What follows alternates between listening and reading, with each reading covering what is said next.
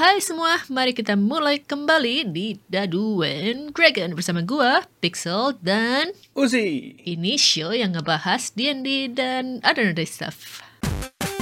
Bomoy bomoy sini. Gimana kenapa? Roll initiative. Ha, Oh, me, eh, Daddy. yes. Hujan, becek, nggak ada ojek. Natural one. Oke Zi. Oke hari ini ngebahas apa nih? Uh, role playing kan ya? Kalau menurut schedule kita hari ini Udah ada schedule ya? ada garis besar kan ya? ada Kita- garis besarnya. Oke lah. Oke, hari ini kita ngebahas roleplay, tapi kalau uh, para pendengar ada ide, ada yang mau mendengar topik-topik tertentu bisa kasih tahu kita-kita. Betul, betul. Nanti kita akan lihat dan masukin topik yang uh, bagus untuk dimasukin ke episode-episode berikutnya. Yang mana yang kalian mau dengar? Yang banyak di request karena jadwalnya bisa berubah sewaktu-waktu. Berhubung kita nggak digaji sama podcast, jadi kita harus menyesuaikan. Menyesuaikan. Anyway, oke, bahas tentang topik roleplay. Jadi roleplay itu apa sih? Melakonkan peran melakonkan sebuah karakter di game yang memang pada dasarnya adalah memerankan seseorang yang bukan diri kita sendiri. kalau mau main diri kita sendiri namanya bukan roleplay ya. Role play juga karena situasinya bukan situasi kita sekarang kan. bener juga, bener juga. Ya, kecuali kalau roleplaynya di dunia nyata tentang keadaan yang sekarang. Wah, itu namanya hidup. itu namanya hidup. Oke, oke, oke.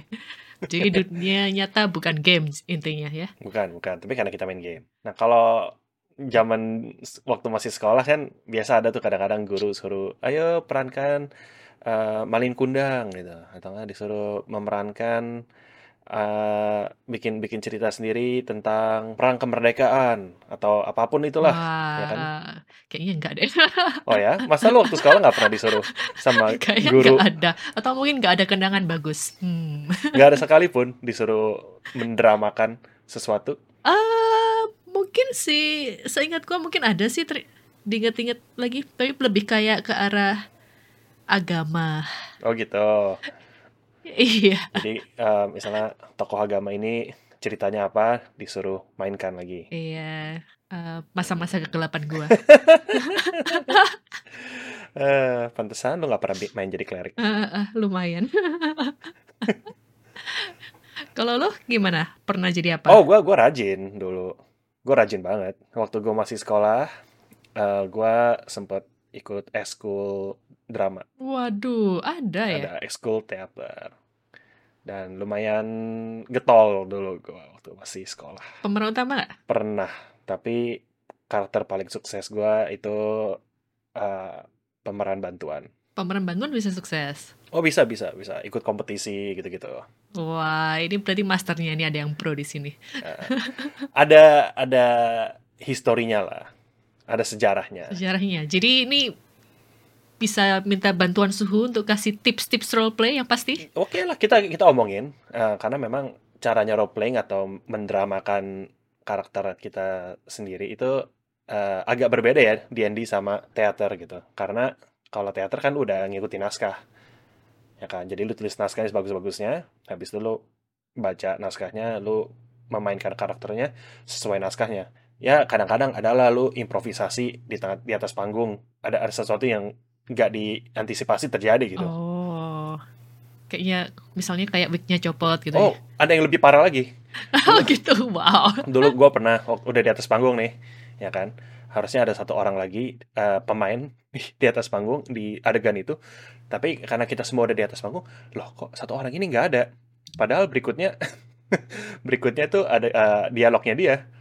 Ya mau nggak mau kita harus improv. Tanya tanya karakter di atas panggung yang lain. Oh si ini ke mana? Si ini ke mana?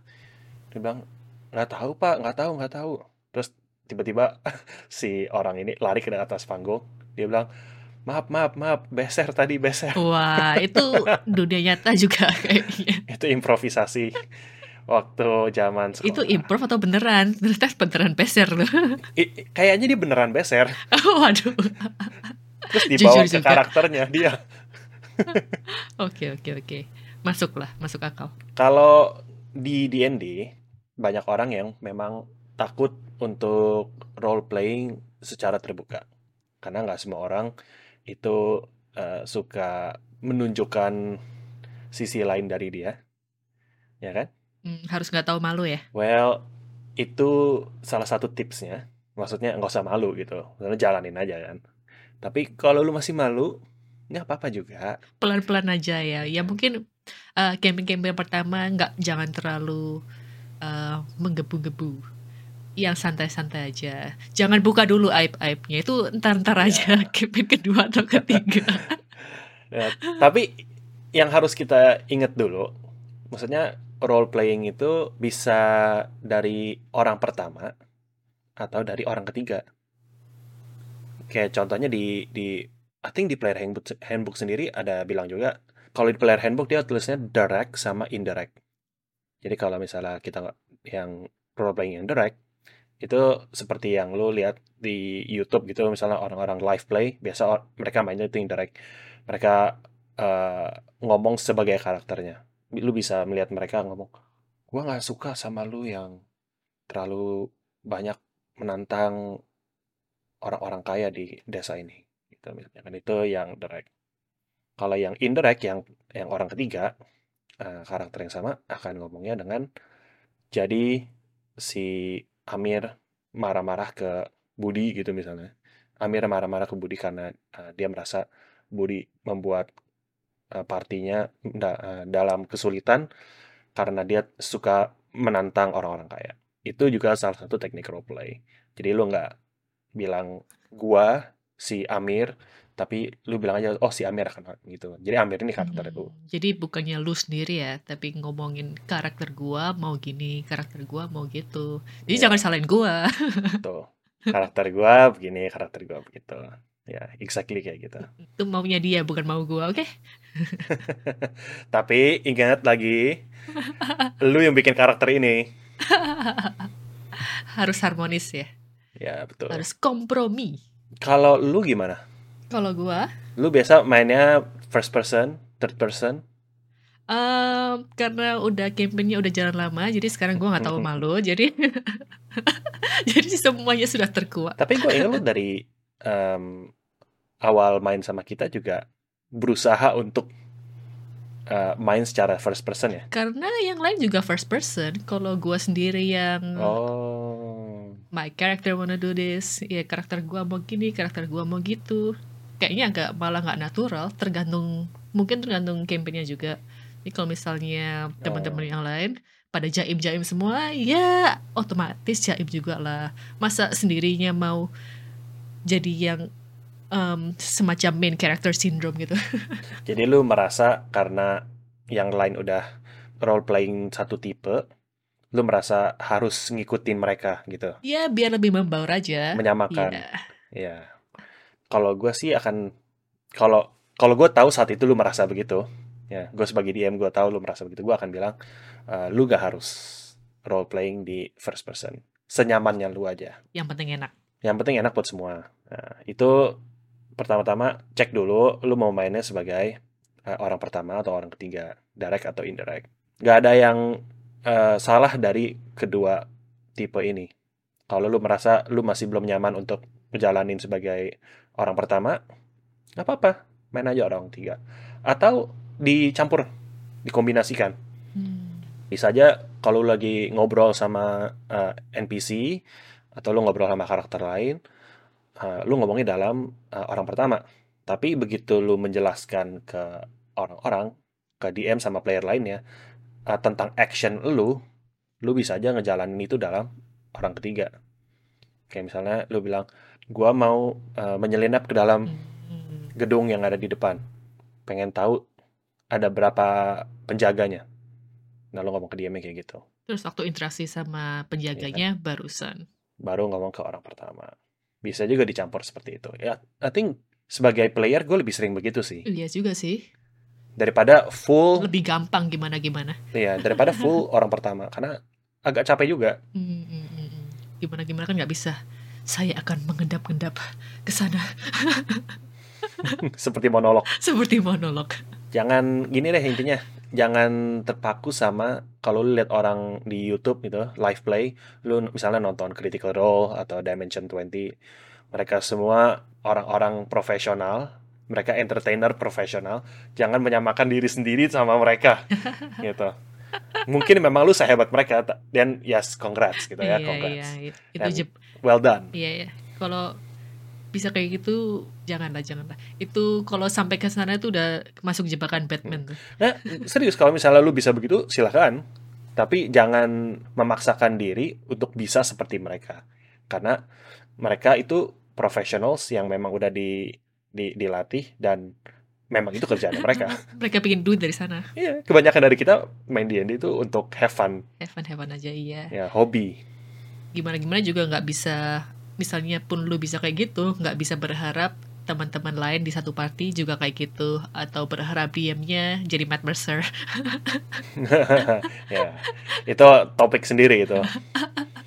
Standarnya tiba-tiba jadi tinggi. Production quality-nya Hmm. very high. Eh, itu actually tips kedua dari gua sih. Sebelum lu bikin karakter, ya, sebelum lu actually bener-bener, oh, gue tau gue mau bikin karakternya ini. Lu ngobrol dulu sama player lain dan DM. Make sure lu tahu lu tuh mau main game tuh yang tipe yang seperti apa. Apakah campaign-nya serius? Ataukah campaign-nya konyol? Apakah orang-orang lain juga punya pemikiran mau bikin karakter yang konyol atau mau bikin karakter yang serius?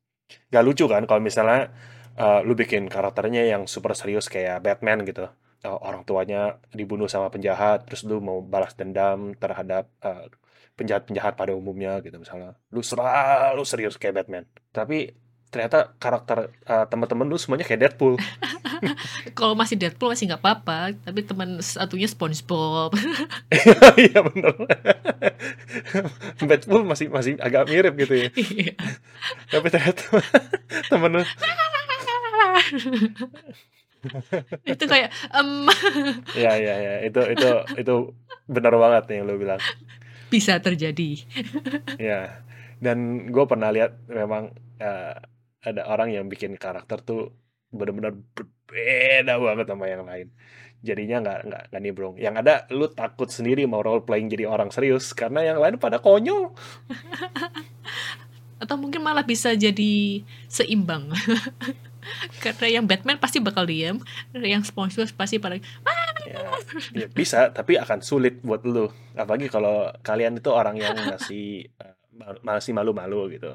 Iya, iya benar. Kalau yang malu-malu Hmm. masih awal-awal jangan terlalu wow gitu kali.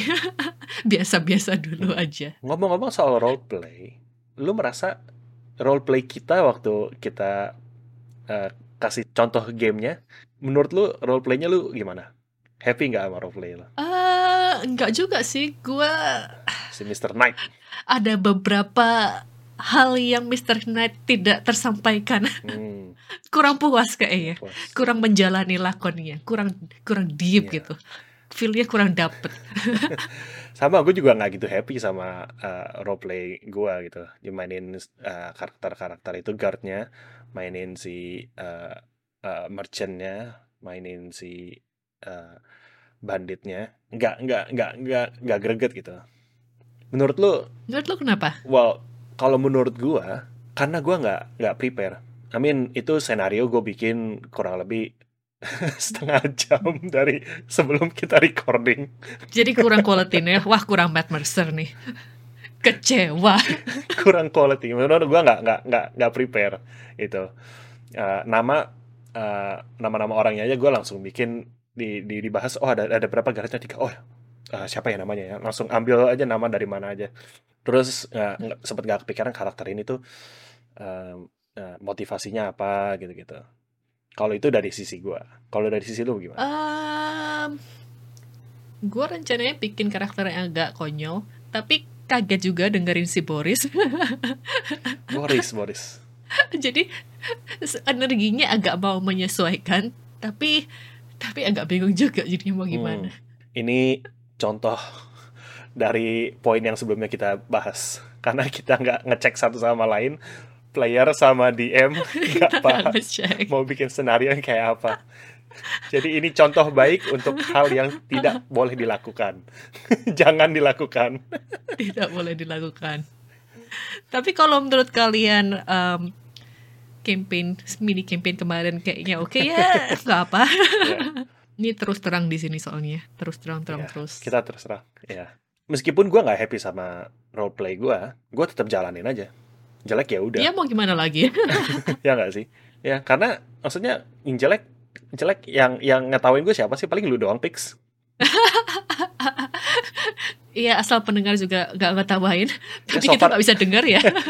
so far pendengarnya nggak nggak nggak di depan kita so gue nggak gitu peduli Hmm. akan akan diketawain apa enggak itu yang ada di kepala gue ya udah jelek ya ketawain gue paling cuma pixel Nggak lah, gua ketawain dalam hati doang. kalau gue main satu meja ber berenam bertujuh ah, paling cuma tujuh orang yang ketawain gue ya udah Iya sih. ya. dan itu teman gue sendiri masih anyway Hmm, malunya juga malu sama teman sendiri ya udahlah. ya Semoga temennya cukup baik jadi kalian nggak di unfriend gitu tiba-tiba. tiba-tiba di unfollow, di unfriend, wah itu udah agak berbahaya. you dodge a bullet lu tahu itu bukan bukan teman yang ba- baik so good lo nggak nggak nggak friend sama Good dia riddance. Ya, good riddance ada Wah. tips dari lo Em, tips yang gimana? Tips untuk roleplay. role playing ya Menurut gue tips yang paling penting lebih i- lebih lihat karakter lu sendiri kan gimana gimana lu yang bikin. Jadi kayak eh, motivasinya Mengerti. apa sih? Terus kira-kira backgroundnya gimana dan kira-kira bakal melakukan hal apa. hmm, Terus yang paling penting yang jelas have fun. ya Jujur salah satu karakter gue yang paling gue demen mainin eh, ada dua. Ya dua ini hampir sama lah. Tapi ini justru dari short campaign, yang mana nih yang mana nih bukan dari karakter yang kayak long campaign. Justru ini si Mick sama si Gru. Yang mana ya Kayaknya lu belum tahu oh dua-duanya. gue nggak nggak Eh enggak, lu tahu yang si mana Mick. ya? Nama gue Mick, Oh, si Paladin. Si Paladin Goblin yang namanya gini. eh, itu yang yang itu bukan sih yang impnya Diablo Si Goblin. impnya Diablo Rakanishu. tapi, tapi sa- satu campaign beberapa jam ngomongnya gitu terus. Sakit leher sih. Ah, lumayan tapi lucu juga. Ya. campaignnya yang lain juga serius-serius itu nama komik. Terus lagi si Gru itu race-nya Groom. Eh, mungkin agak spesial nih race yang cukup spesial dari salah satu book yang jarang orang ambil. Karakter Mhm. race-nya Groom. Terus jadi mainnya dia kayak semacam kodok gitu nggak jelas. Bisa ada swimming speed kalau nggak salah tapi nggak bisa bernafas dalam air. Pokoknya aneh banget deh. Jadi satu campaign ngomongnya cuman I am Gru I am Gru oh. I am Gru based on Groot. Yes dari Guardians of Galaxy tapi, tapi satu campaign ngomongnya I am Gru mulu itu itu actually masuk ke salah satu tips gua untuk untuk role playing. Ini ini cocok banget nih. Karena kalau lu bingung Hmm. mau role play kayak bagaimana dan lu masa sedikit nggak pede, colong karakter yang udah ada atau lu start very very simple dan yang benar-benar banyak klisenya gitu. Klise banget deh. Eh, karena Hmm. kalau klise itu artinya karakternya ya lu udah tahu bakal bagaimana. Dan kalau memang lu nyolong karakter yang udah ada, lu udah mengenali karakter ini yang udah di develop sama orang. Jadi waktu lu ngebawain karakternya, udah ada basisnya. Ah, Ya kan? benar benar benar. Misalnya misalnya karakter lu kebenaran hanya ada satu itu lu udah pas tahu karakter dari mana Itu eh, siapa? Ace Attorney ya? bukan dong itu Conan Oh, gua nggak tahu. masa sih Eh, gua gua gua tahu Conan, tapi gua nggak tahu dia selalu ngomong kayak begitu. kayaknya itu Conan deh kebenaran hanya ada satu A- Ada ada gua nggak sesering itu nonton Indosiar. RCTI deh Kacau ngapain lu share ya Indosiar itu. Eh, RCTI Doraemon ya? Eh, Aku ingin begini, aku ingin begitu. ya. Nah, lu lu coba lah kalau misalnya lu agak-agak baru gitu, bikin karakternya eh, Suneo gitu misalnya. Lu orangnya sombong, terus eh, kalau misalnya digertak dikit langsung panik, kabur, cari perlindungan sama orang lain gitu. Itu kan lumayan Jadi perlindungan sama si barbarian di party. ya, seru juga kan? Iya, iya, iya. Atau lu main jadi Nobita, selalu nangis sama si Doraemon. Doraemon siapa yang banyak item? Clary kali. Bisa heal. Doraemon nih healer ya. Eh, Doraemon boleh, healer dong. Support type. Dan kalau misalnya lu memang eh, decide untuk bikin karakter sendiri dari awal, mungkin bis- untuk bisa ngebantu lu itu tulis eh, detail yang banyak. Karakter creation aja disarankan untuk nulis atau lu bahkan roll dadu dan dikasih pilihannya eh, flow lu apa, pilih backstory-nya apa kalau dulunya soldier, dulunya pirate, ya kan, apa kalau dulunya acolyte gitu-gitu. Eh, hal-hal kayak begini tuh yang benar-benar bisa ngebantu lu untuk ngebayangin, oh karakter gue ini eh, bagaimana sih? Apakah dia eh, religius? Hmm, Apakah hmm, dia orangnya galak? Kalau misalnya di karakter creation ada idealsnya apa? Bondsnya apa? Misalnya dia punya temannya siapa gitu kan? Apakah gue dekat hmm. sama uh, party member gue? Apakah gue ada orang-orang lain yang yang gue deket? Uh, orang tuanya kah misalnya? Apakah ada teman waktu masih Hmm, kecil? Ada yang mengkhianati saya. Saya mau balas dendam. Ya, itu juga enemy. Nanti lu bisa tulis. Masuk yang klise-klise tuh. Boleh, boleh. Ini namanya D&D. Eh, di komunitas D&D itu nyolong sangat dianjurkan. Sangat disupport sama komunitas. Silahkan nyolong Kecuali dari mana pun. nyolong official book itu nggak boleh ya. nyolong secara fisik jangan. Tapi nyolong ide boleh. Kalau nyolongnya nggak fisik, hmm, oh nyolong ide. Nyolong ide boleh. Boleh, boleh. Nah, sama satu hal yang mungkin eh, lu harus eh, pikirin dari karakter lu adalah ada kejadian apa di masa lalu dia yang membentuk karakter dan pribadi orang ini gitu. Apakah dulu desanya kebakaran, terus dia sekarang jadi mencari orang yang bakar desa dia seperti yang lu bilang. Hmm, terus jadi fobia api. Kalau ada Jadi fobia api. Ya. Hal-hal yang kayak begini itu benar-benar bisa ngebantu kalian develop karakter Hmm, sendiri. hmm, hmm. Terus ada lagi itu kan apa sih namanya? Alignment. alignment apa alignment itu apa Alignment tuh ada sembilan. Udah itu dong. Em, pokoknya ada yang tentang chaotic, neutral, sama good. Gatot banget. alignment itu apa sih Alignment itu garis apa sih? Nggak ngerti bahasa Indonesia. Em, sifat, Mhm, perilaku. mhm.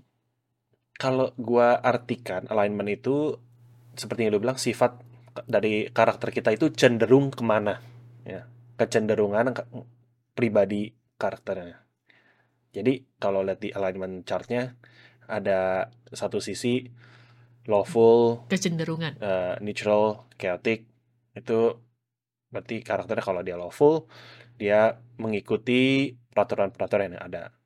Bisa peraturan yang konkret yang udah ada society, misalnya jangan membunuh, jangan mencuri, gitu-gitu. Harus apalin kemerdekaan itu ya. itu Merdeka. hafalin undang-undang itu salah satu contohnya. Bisa juga karakter lu lawful itu ngikutin aturan dari diri sendiri. Kayak misalnya Batman gitu ya. Kita pakai Batman lagi sebagai contoh. Batman peraturan dia adalah dia nggak mau bunuh orang. He can do anything. Dia bisa lempar orang dari gedung tertinggi di dunia ke bawah asal orang yang nggak mati. He's okay with that. Oh, wow. Jadi itu lawful neutral. Eh, Batman itu lawful karena dia mengikuti dengan sampai titik akhir prinsip dia. Tapi kayaknya agak chaotic kan sih? Bukannya soalnya dia rule breaker gitu. Kan vigilante. Makanya kita tuh sebagai player kita harus eh, bilang ke diri sendiri, lawful itu buat karakter ini tuh apa artinya? Apakah lawful terhadap peraturan yang ada di society, di, di lingkungan di masyarakat? Apakah dia menganggap lawful itu prinsip-prinsip pribadi atau organisasi dia. Kalau misalnya dia ikut organisasi ah, Batman Justice League lah gitu kan ya. Justice League bilang lu nggak boleh bunuh orang secara massal gitu. Hmm. Misalnya gitu kan. Ya, lu harus ngikutin peraturannya Justice League kalau lu lawful. Jadi kalau lawfulnya ngikutin organisasi Joker yang kayak harus mencuri. Tapi Ya, jadi lu bisa lawful tapi mencuri. iya. Tergantung lu lawfulnya ke siapa? Lawful ke masyarakat kah? Apakah ke lawful ke diri sendiri kah? Atau ke organisasi lu? Yang jelas lu ada harus ada patokannya. Gitu gitu. Eh, itu lawful ya kan Eh, habis itu ada yang neutral Eh, tapi sebelum kita ngomong neutral kita bahas ke sisi satunya lagi chaotic. Chaotic itu berarti karakter ini enggak ngikutin peraturan yang ada. Suka-suka dia gue. bisa berubah semau dia. Suka-suka gue. Nah itu chaotic. Nah, kalau neutral itu berarti di tengah-tengah antara lawful sama chaotic. Ya dia bisa ngikutin peraturan. Kalau misalnya itu menurut dia benar kalau menurut dia itu baik tapi dia bisa bilang oke gue nggak suka sama peraturan itu gue akan ubah. Gue nggak akan ikutin. Nah di sisi lain alignment ada juga good sama evil sama neutral kalau misalnya karakter lo good berarti dia baik kalau evil berarti dia jahat nah itu simple Udah gampang. Nah, kalau lu kombinasiin, lu bisa lawful good, bisa lawful neutral, bisa lawful evil, ya kan? Bisa juga chaotic good, chaotic neutral, chaotic evil. Nah, Wah, kalau lawful evil keren juga. lawful evil keren, keren, keren. Banyak karakter yang eh, lawful evil and apa ya bisa dimainkan dengan baik. Tapi untuk saran gue sih orang-orang yang awal-awal main mungkin jangan main karakter yang evil karena susah untuk di dinikmati bersama-sama. Susah sama partinya ya. Soalnya gimana-gimana. Susah sama Kalau lu mau evil tapi yang lain nggak mau, gimana? Terus ntar dibunuh lu karakternya. Hmm. Karena kebanyakan orang main D&D itu eh, mau menjadi jagoan. Hmm, mau jadi hero Dan kan ya. jagoan itu ya jadi hero. Jarang orang mau jadi orang jahat. Jadi villain. Ya. Kalau bisa lucu juga sih. Terus ternyata Ya, BBG-nya bisa. di party sendiri. itu lo harus bahas banget sama DM ya. Dan kebanyakan orang benar-benar nggak merekomendasikan hal-hal kayak begitu. Bisa merusak persahabatan. Salah satunya. ya, Ntar kira lu backstabbing di depan. ya. Oh, gitu. Sekarang pertanyaannya adalah, apakah alignment itu kewajiban yang harus lo jalanin? Eh, mungkin kayak sebagai guide lah atau patokan. Lebih supaya mainin karakternya lebih gampang kan. Hmm, hmm. Betul, Supaya nggak lupa lah ini karakternya kira-kira mau gimana. Supaya konsisten. Dan juga eh, kita manusia bisa berubah kan ya? Oh, namanya character development. Ya, karakter development. Keren. Jadi mungkin dulunya eh, ababil, sekarang udah nggak labil gitu. Iya. Kalau misalnya dulu em, Dulu baperan, galauan. ya karakternya tuh selalu eh, mikirin soal balas dendam, balas dendam, balas dendam. Tapi mungkin setelah bersama-sama di party eh, karakter ini belajar bahwa revenge is not everything. Dia nggak balas dendam itu tidak akan memberikan dia kebahagiaan. Makanya yang tadinya dia evil misalnya sekarang nih menjadi neutral. Atau mungkin karakter yang dulunya lawful, tapi ternyata dia melihat ketidakadilan di dunia ini. Terus dia di, dia jadi chaotic. Ya, bisa juga. Ya. Itu adalah hal-hal yang bisa membuat cerita yang kalian buat bersama-sama lebih menarik. Tapi nggak kayak tiap minggu ganti itulah ya. Enggak juga, itu namanya uh, bipolar. Atau multiple personality disorder.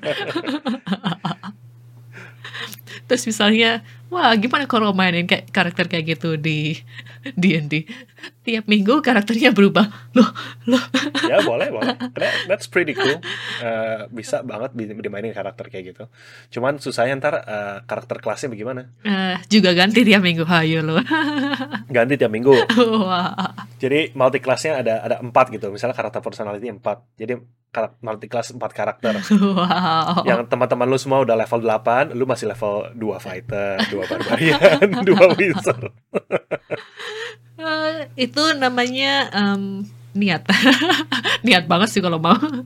Ya, tapi silahkan dicoba. Silahkan. Ntar kasih tahu kita gimana. Hmm. kita belum pernah coba. Kalau hal-hal yang bikin karakter lu lebih menarik. Karakter lebih menarik. Oh, mungkin kayak flavor gitu kan ya? Ya, Jadi ya, misalnya coba. si karakter gue yang Bart nih, dia Goliath tapi Bart, dan dia punya rambut panjang hitam. yang udah kita bahas, dia eh, emaknya nggak tahu main sama siapa. Di satu desa nggak ada yang punya rambut kecuali dia. Eh kita belum tahu, kita belum sampai sana. Kita belum sampai sana, kita nggak tahu. Gua belum tahu, at least. Tapi karena kebanyakan yang namanya Goliath sebagai ras nggak punya rambut, Hmm. jadi ini lucu aja. Um, jadi Bart tapi 2 meter 40 cm. ya, nggak tipe-tipe Bart lah. Kebanyakan Goliath tuh barbarian. Tiba-tiba dia jadi eh, basketball player, dia slam dunk.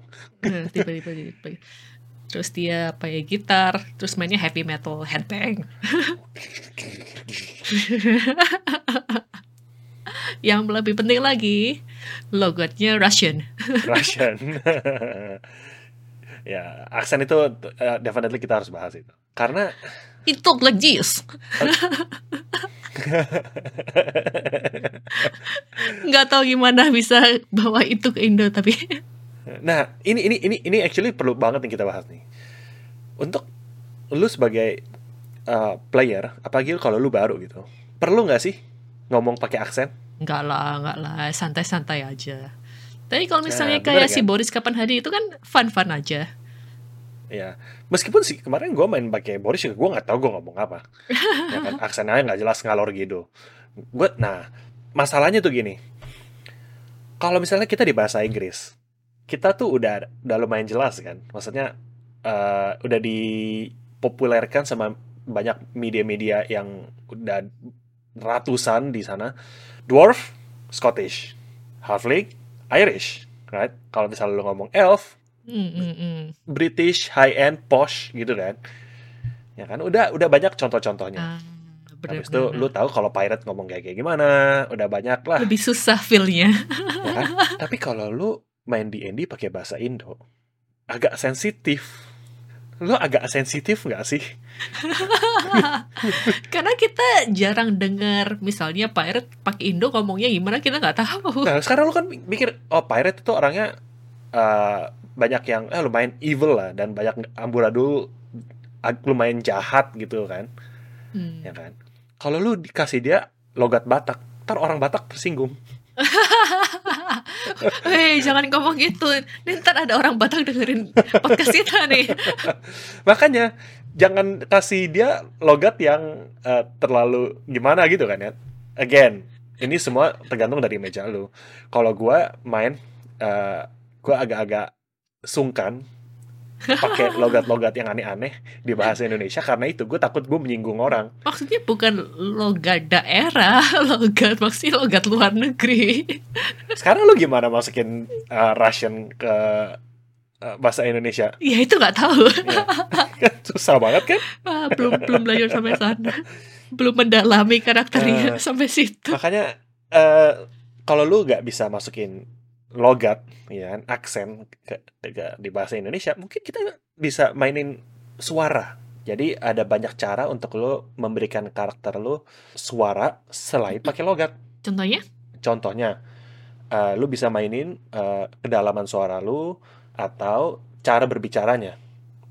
Nih eh, gua kasih contoh ya. Kalau gua bikin sebuah karakter yang eh, memang dia ad- ada di society dia lumayan tinggi lah jabatannya. Mungkin dia kepa eh, dia di gubernur gitu.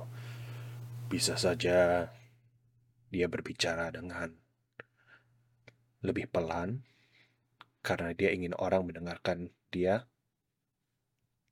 dengan baik-baik.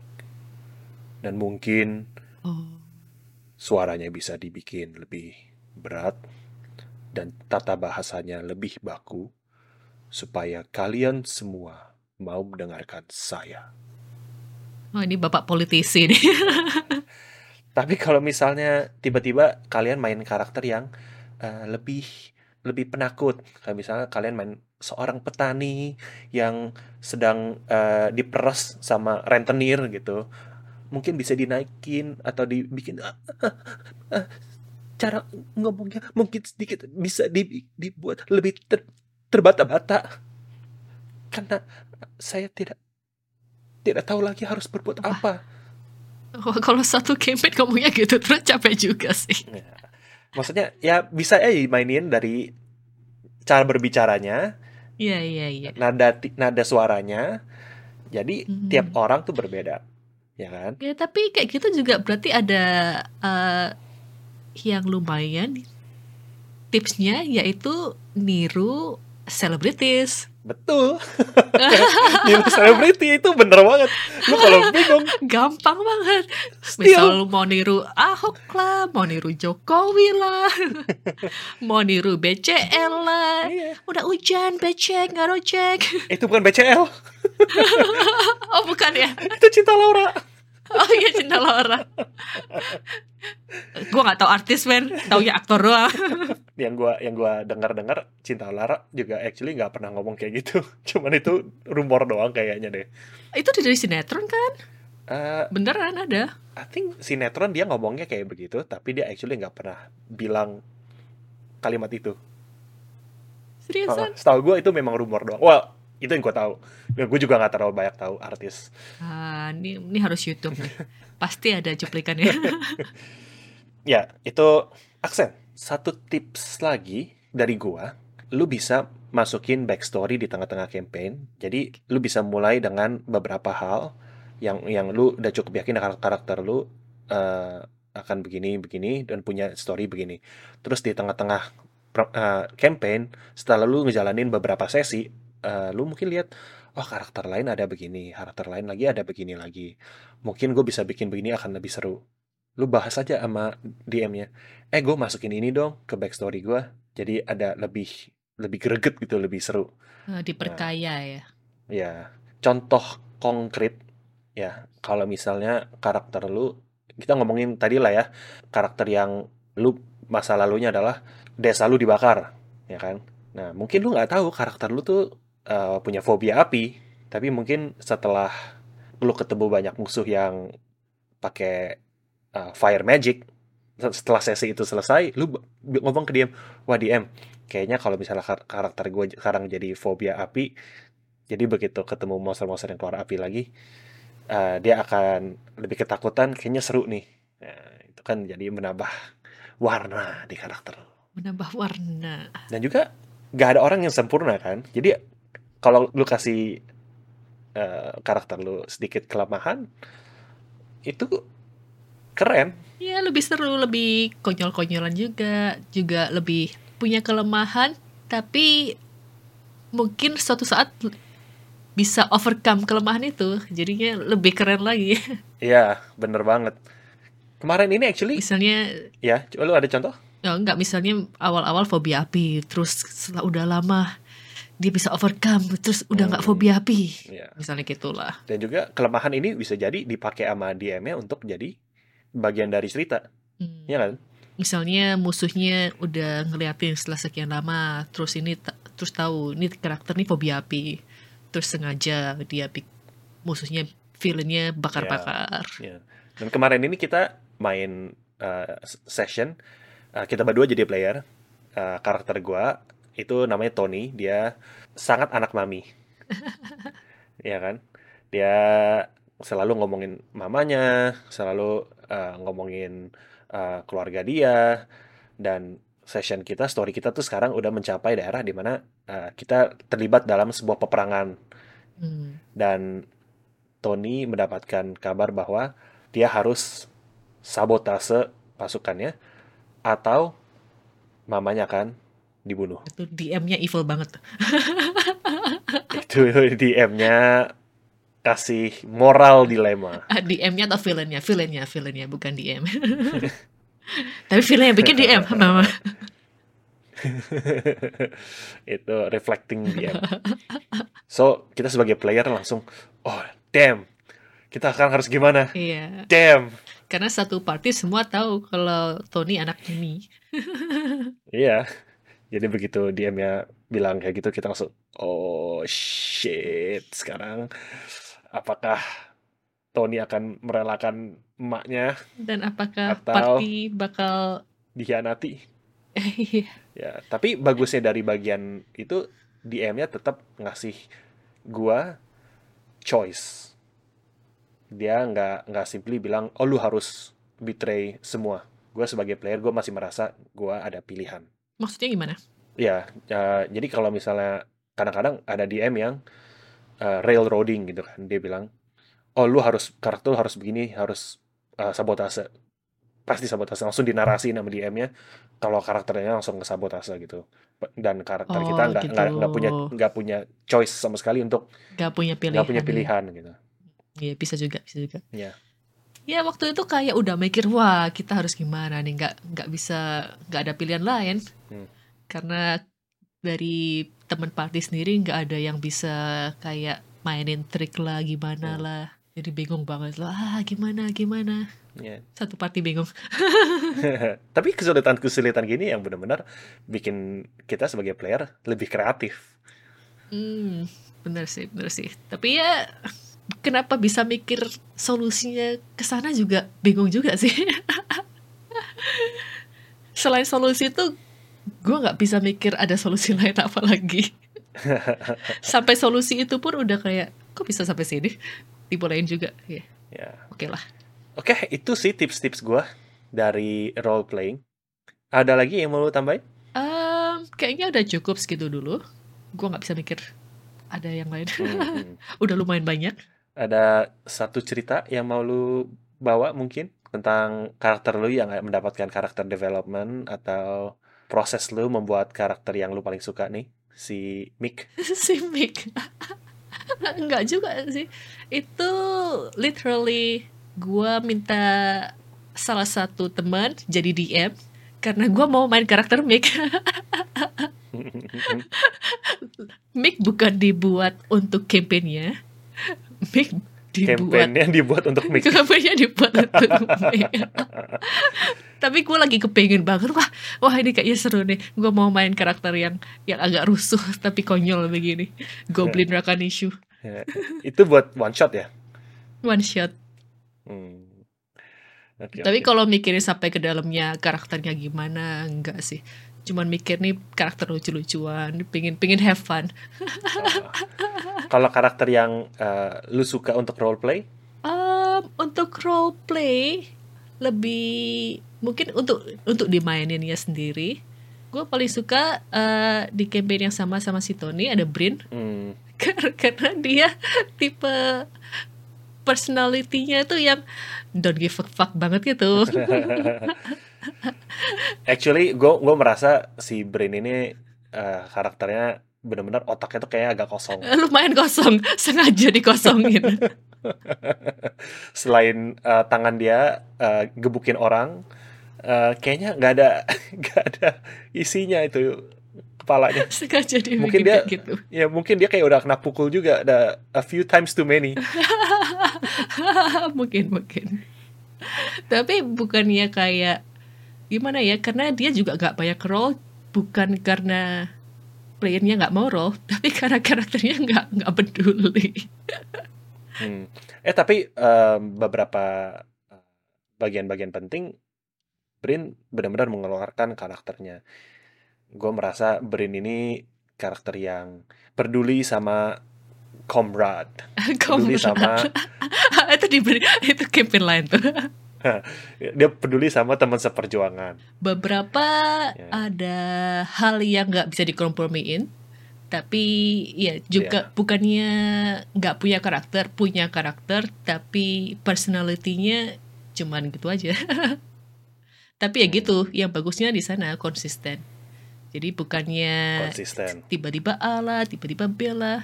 Oke, that's good, that's good. Hmm. Uh, di topik role playing ini sendiri juga ada banyak banget orang yang udah ngebahas di YouTube. Uh, kayak contohnya uh, Dimension 20 udah ngebahas uh, caranya role playing bagus. Uh, dan uh, Genie D gitu misalnya di YouTube juga udah mungkin setengah dari channel dia ngebahasnya ngebahas caranya role playing kali. Tapi ya, dipikir-pikir Iya. kalau role play juga tergantung effort dari playernya juga kan. Kayak misalnya si Tony itu impresif banget Iya. karena dia menjiwai banget partnya. Bikin puisi, Itu emang gue lagi lagi ada waktu. tapi niat banget men. Ya, itu bolehlah kita bahas di episode-episode berikutnya. Caranya untuk menge- mengelevasi, mengelevasi eh, role play Bikin puisi.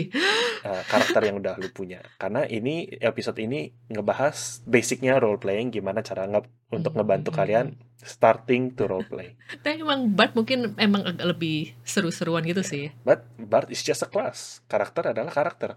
Mm, mm. Pri- Kepribadian adalah kepribadian. Tapi beneran waktu bikin si Bart gua yang Gol Goliath nih, gua sempat bikin editing of music. Oh, sih itu adalah cara-cara untuk mengelevasi. Kita bahas berikutnya. Oke oke oke. Ya, jadi hari ini sampai situ dulu. Oke? Oke, thank you semua udah dengerin di Dadu and Dragons. Kalau kalian suka, jangan lupa like, subscribe, review, share, kasih tahu semua dari desa, dari kota.